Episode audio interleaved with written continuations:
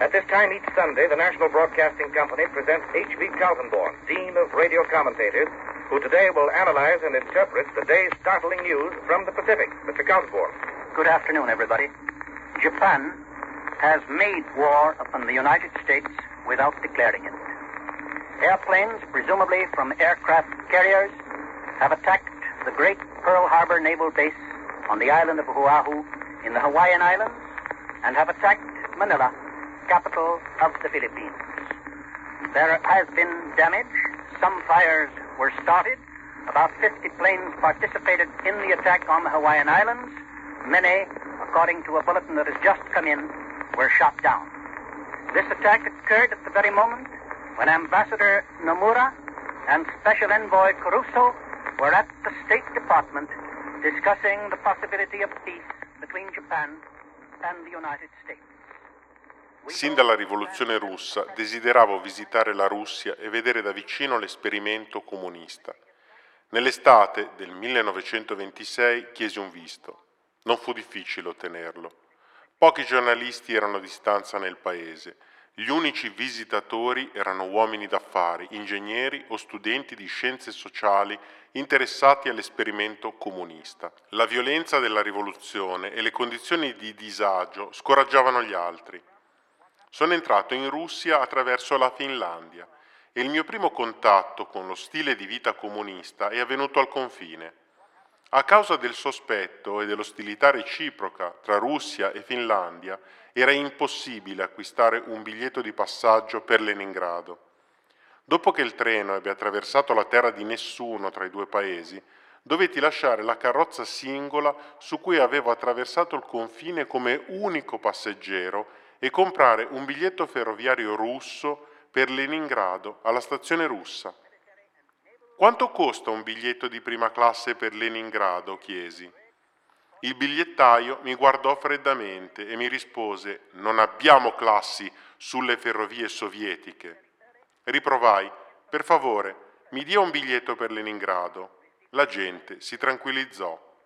Come lo vuole? mi chiese, sedile morbido o sedile rigido? Bist so zauberhaft, was ich seit vielen Tagen dir schon sagen möchte, das sagt sich halt in Prosa schlecht.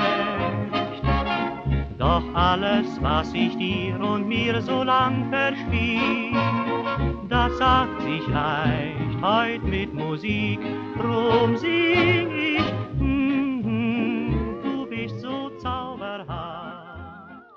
Pochi aneddoti raccontano in modo così immediato e brillante le enormi contraddizioni che la rivoluzione russa aveva portato nella storia del proprio paese. E a raccontarcelo è uno dei più straordinari analisti della cronaca, della storia e della politica del suo tempo, un uomo che ha rivoluzionato il modo in cui le notizie arrivano alle persone, inventando un modo nuovo e sorprendente di comunicare con il pubblico, un uomo il cui nome oggi è stato quasi completamente dimenticato, ma che ai suoi tempi era addirittura leggendario. Stiamo parlando del decano dei commentatori radio di tutti i tempi, Hans von Kaltenborn, che per 30 anni fu una presenza costante e prominente fra le voci che correvano sull'etere trasportando notizie dal mondo e sul mondo, capostipite di una sterminata generazione di giornalisti e corrispondenti in tutto il globo, un vero e proprio eroe del giornalismo americano.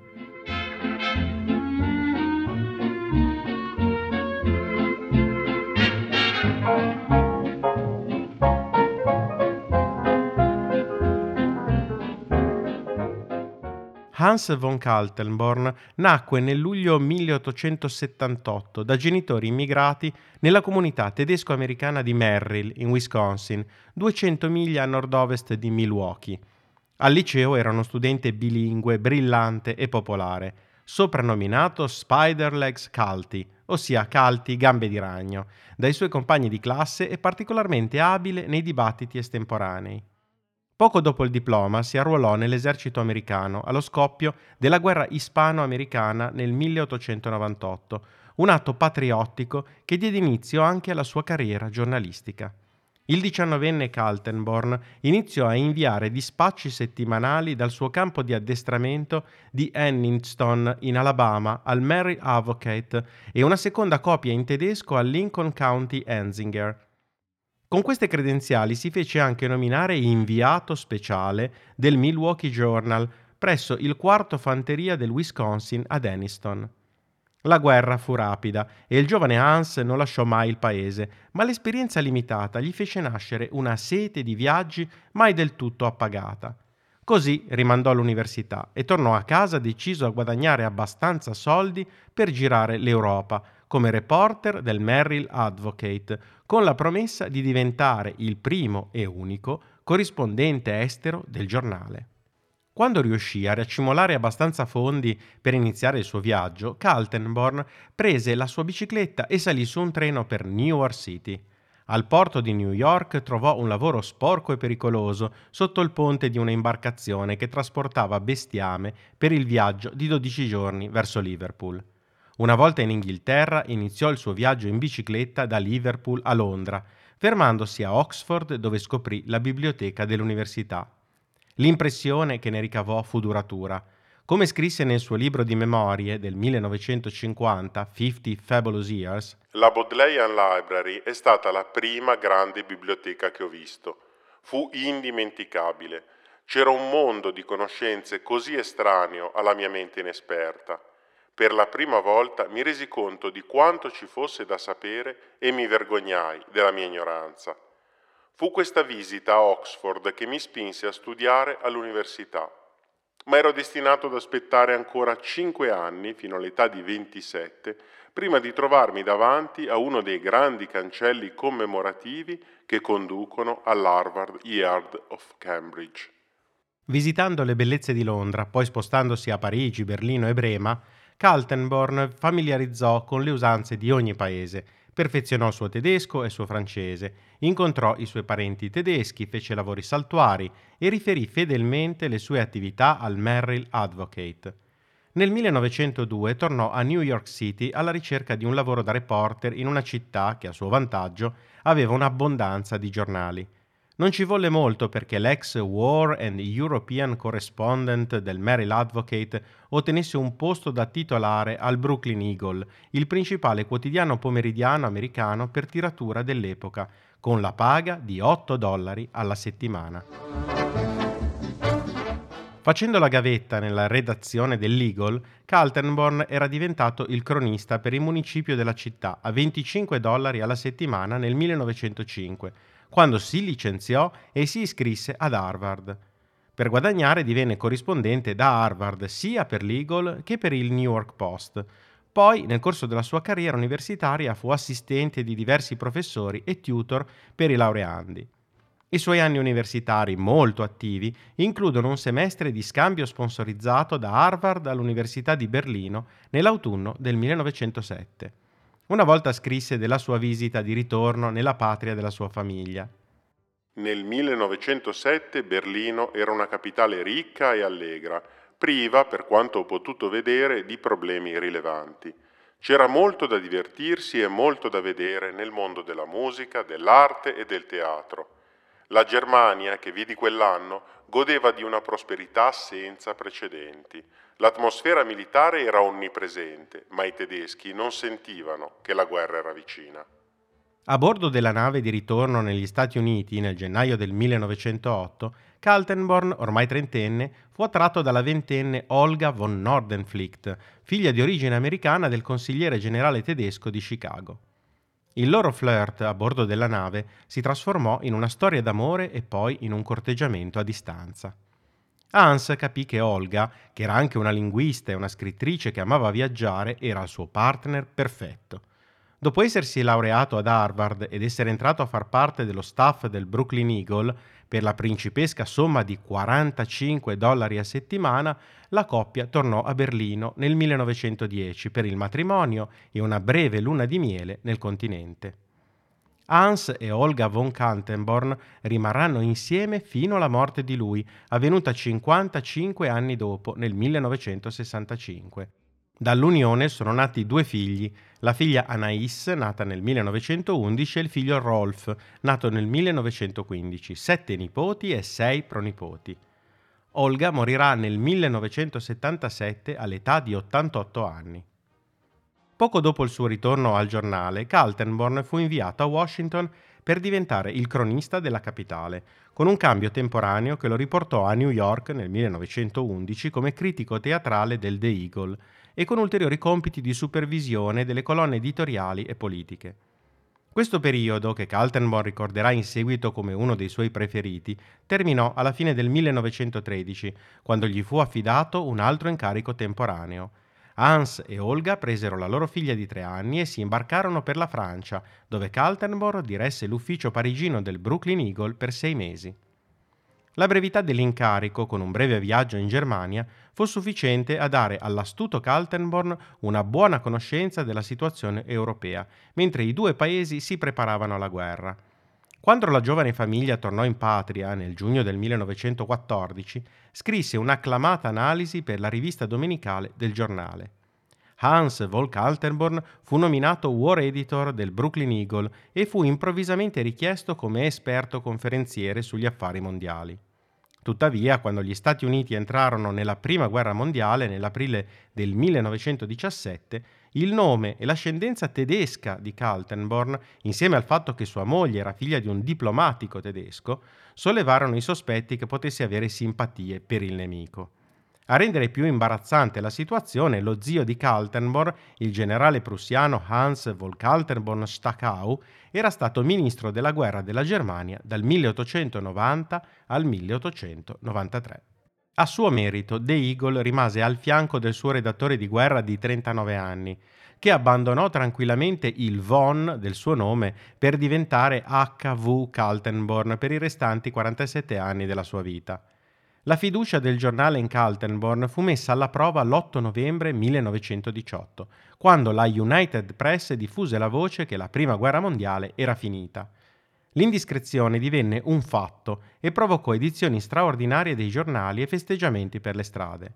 Ma il Brooklyn Eagle rimase in silenzio, limitandosi a scrivere armistizio non ancora firmato, sulla bacheca del suo edificio.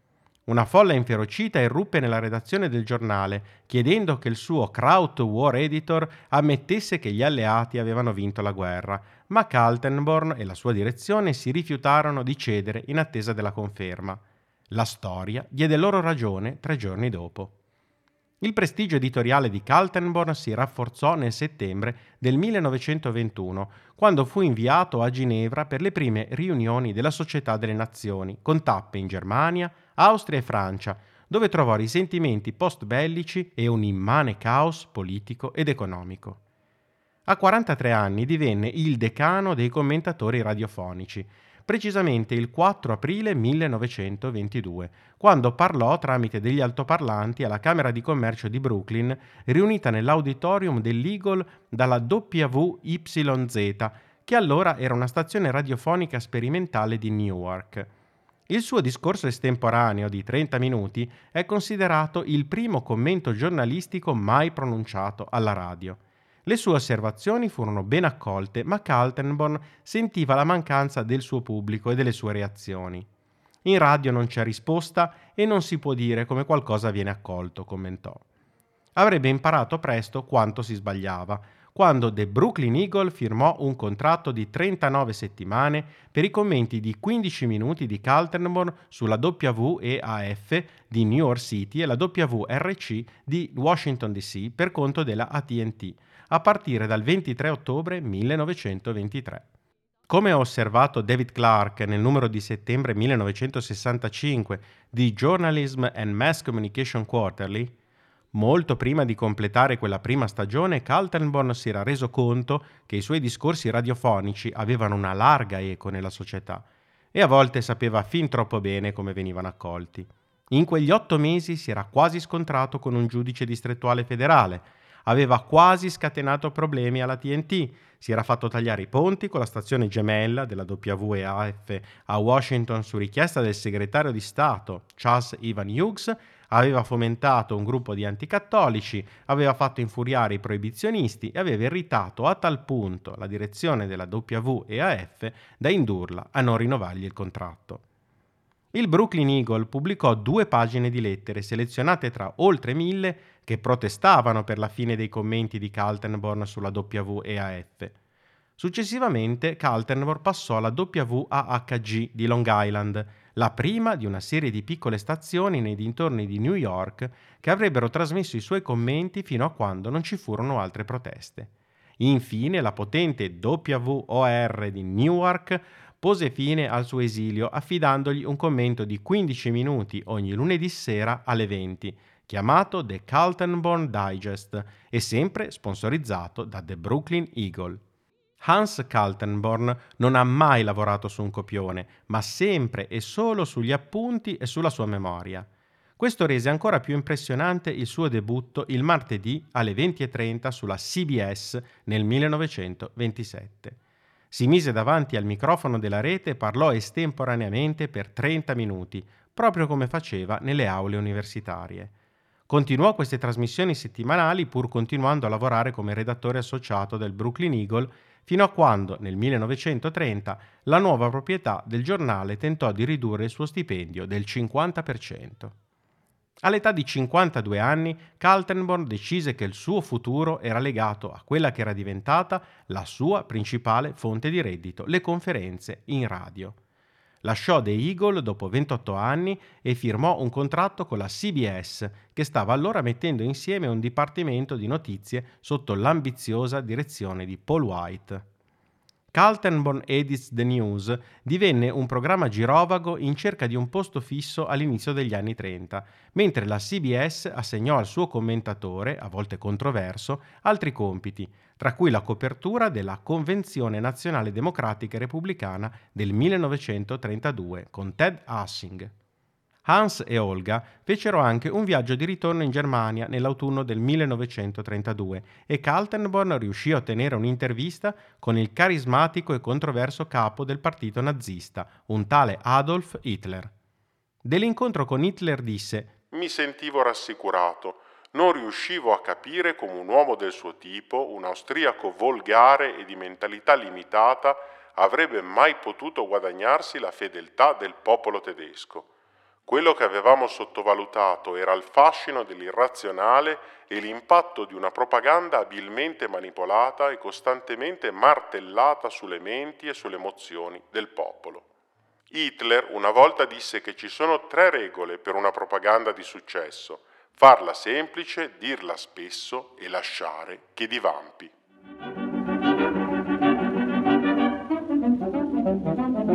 Ich tanz mit Fräulein Dolly Swing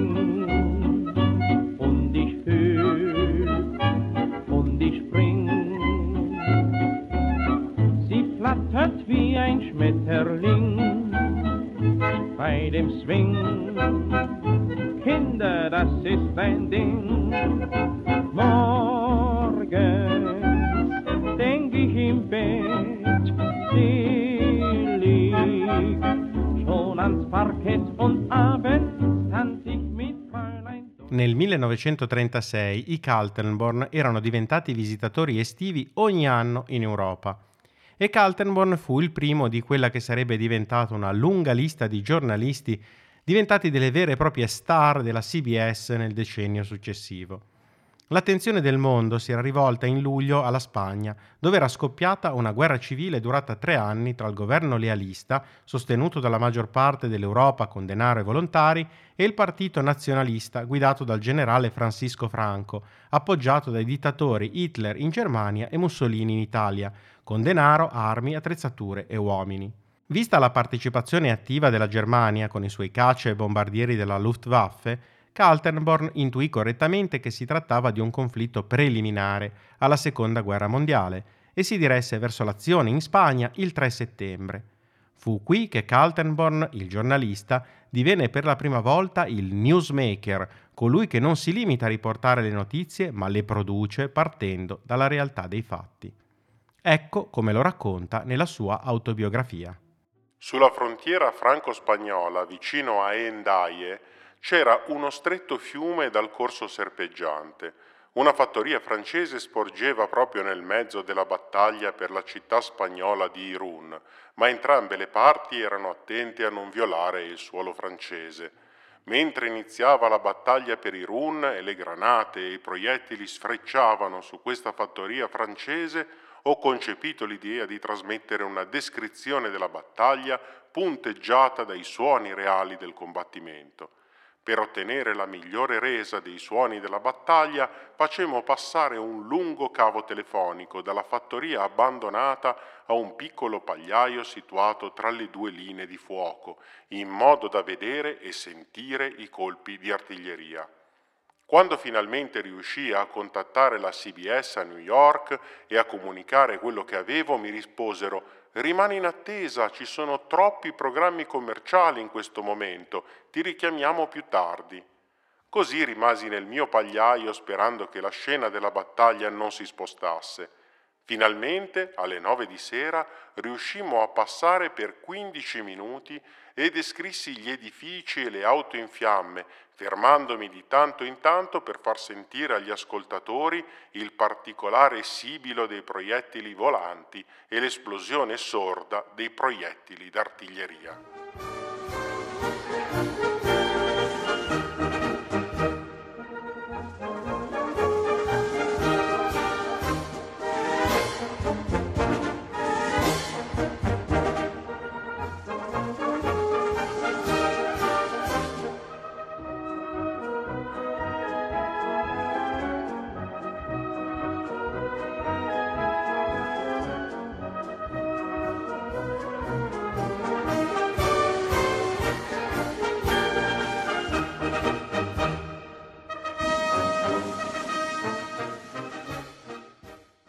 Kaltenborn tornò a casa due settimane dopo, incredibilmente incolume e primo eroe dei primi anni del giornalismo radiotelevisivo. La CBS lo ricompensò, si fa per dire, spostando il suo commento settimanale di 25 minuti il venerdì sera alle 6.35 alla domenica sera alle 10.45 e riducendolo a 15 minuti. Questo fu in realtà un grande guadagno per le stazioni che trasmettevano i commenti di Kaltenborn, dopo il Gillette Community Sing di 45 minuti con Milton Berle sulla CBS. Quando lo show di Burle fu cancellato nell'ottobre del 1937, Kaltenborn prese la mezz'ora delle 10.30 per Headlines and Bylines, condividendo i compiti di conduttore con il giornalista della CBS Bob Trout e successivamente con l'annunciatore Ralph Edwards. Il network non volle mai vendere il programma del suo commentatore di punta a uno sponsor, per cui il programma non venne classificato e non sapremo mai l'entità reale del suo pubblico. Tuttavia è certo che la maggior parte degli americani hanno avuto modo di sentire le parole precise e distinte di Hans Kaltenborn durante le ultime tre settimane del settembre 1938. Come ha scritto lui stesso nel libro Fifty Fabulous Years, il mondo guardava affascinato mentre Hitler iniziava una serie di mosse che avrebbero portato alla capitolazione della Cecoslovacchia senza sparare un solo colpo. Nell'accordo di Monaco del settembre 1938 i cechi non erano nemmeno rappresentati. Francia e Inghilterra perseguivano una politica di completa acquiescenza e fecero concessioni abissali alle richieste del dittatore egli ottenne i Sudeti occidentali della Cecoslovacchia e disse di non volere altro. Milioni di europei credettero stupidamente che ora avremmo avuto la pace del nostro tempo.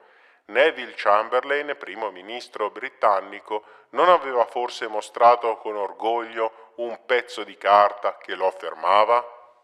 A causa della differenza di fuso orario di 5 o 6 ore tra New York e le capitali europee, sia la CBS che la NBC entrarono in funzione 24 ore su 24.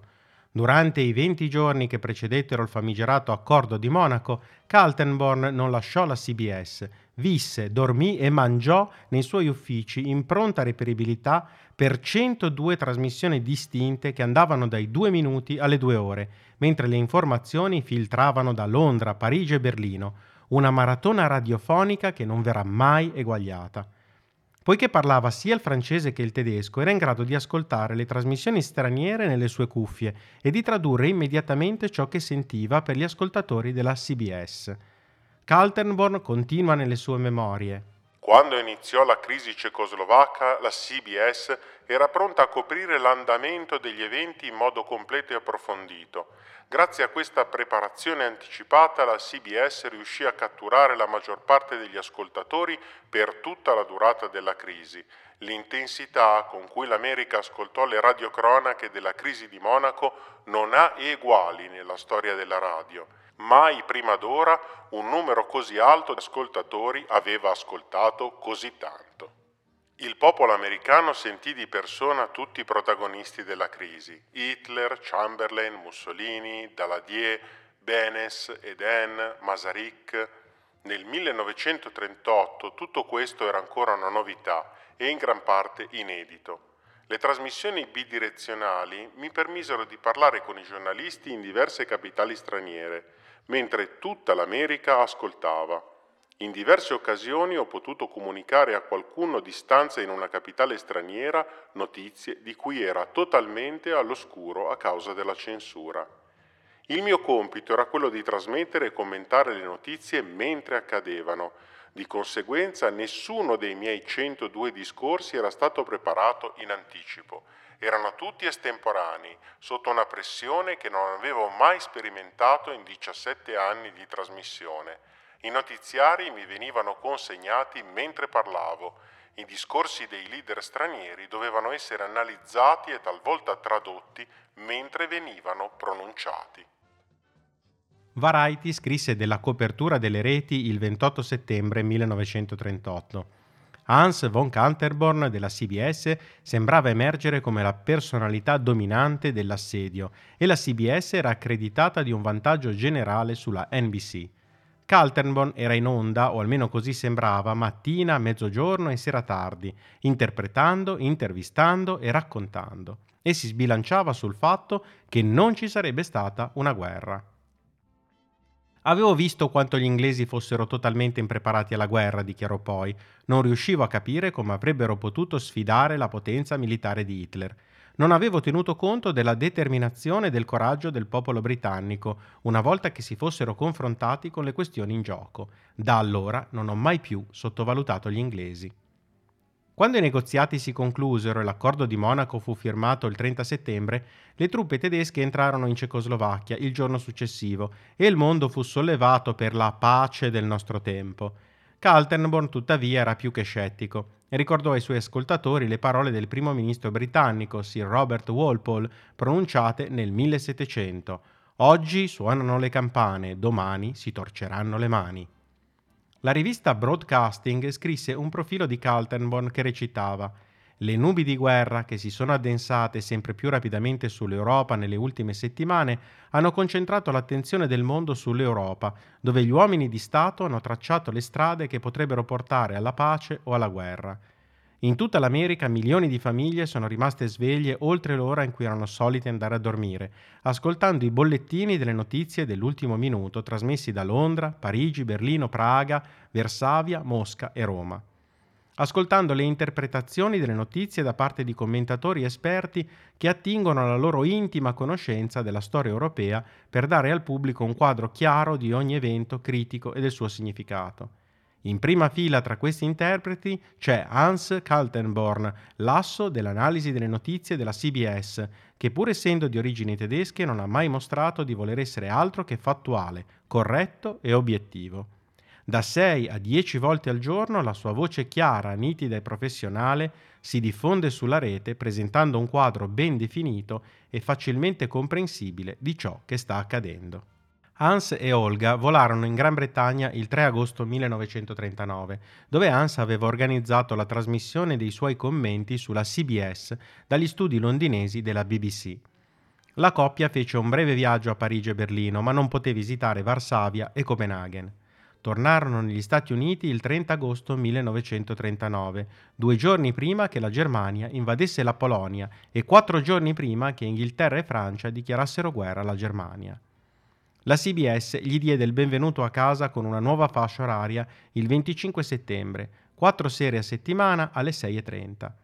La sua reazione alla caduta di Varsavia è contenuta nella trasmissione del 27 settembre 1939. Un'altra trasmissione di questo periodo, il 6 ottobre 1939, è in risposta al discorso di Hitler al Reichstag di alcuni giorni prima. Il 16 ottobre 1939 Kaltenborn descrive il primo bombardamento tedesco sulla Gran Bretagna, in Scozia. Una settimana dopo, il 23 ottobre 1939, parla dei negoziati di pace con il Giappone. Kaltenborn viaggiò sia sul fronte europeo che su quello del Pacifico durante la Seconda Guerra Mondiale, ma il suo viaggio più importante fu all'interno di New York City, quando passò dalla CBS alla NBC il 6 aprile 1940. La NBC aveva una star tra i giornalisti, Lowell Thomas, che dal 1932 veniva ascoltato ogni sera da un pubblico enorme e sponsorizzato dalla Sun Oil ma Thomas era soprattutto un lettore di notizie, non un commentatore approfondito.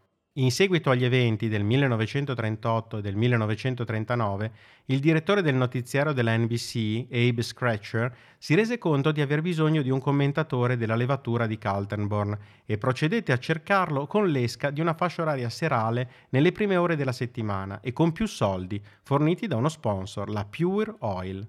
Con la guerra imminente, Kaltenborn, ormai 62enne, si rese conto che il suo reddito da conferenziere sarebbe stato ridotto dalle limitazioni dei viaggi in tempo di guerra e che un programma serale garantito, con la promessa di non subire censure, era abbastanza attraente da fargli dimenticare i battibecchi del 1923 che, come gli ricordò Scratcher, avvenivano prima che la NBC fosse proprietaria delle stazioni. Fu una mossa azzeccata che diede finalmente prova della popolarità di Kaltenborn il picco di Kaltenborn fu nel 1941-42 con un indice di Hoop rating del 15,2%, ovvero il 15,2% di tutte le radio erano sintonizzate sulla sua trasmissione e il 22 posto nella top 50 annuale. Una registrazione storica di scarsa qualità di quella stagione contiene il commento di Kaltenborn sull'attacco di Pearl Harbor, trasmesso il pomeriggio del 7 dicembre 1941. Un lavoro tecnico approssimativo in termini di archiviazione interrompe l'inizio e taglia la fine della sua analisi sulla vittoria alleata in Europa il 7 maggio 1945.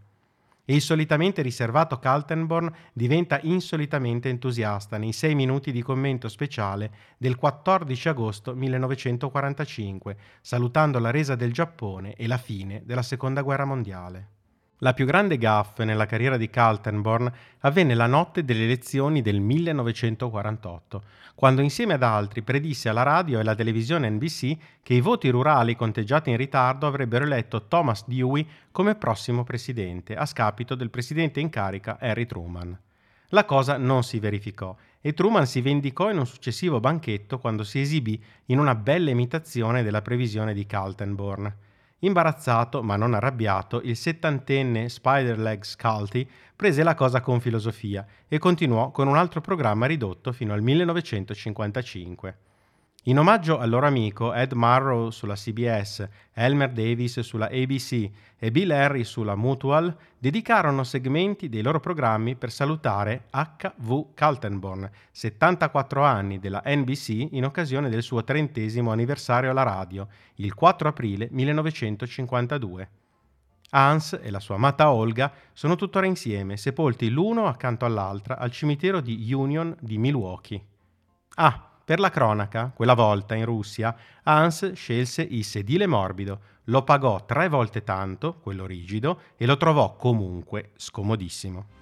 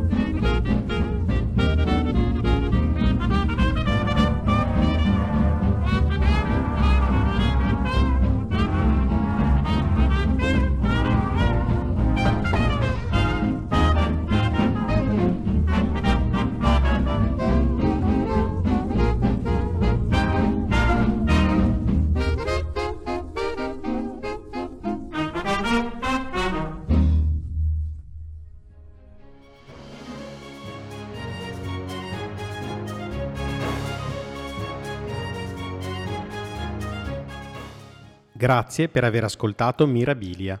Se avete consigli o suggerimenti siete i benvenuti. Potete scrivere alla mail podcastmirabilia-gmail.com. Alla prossima puntata!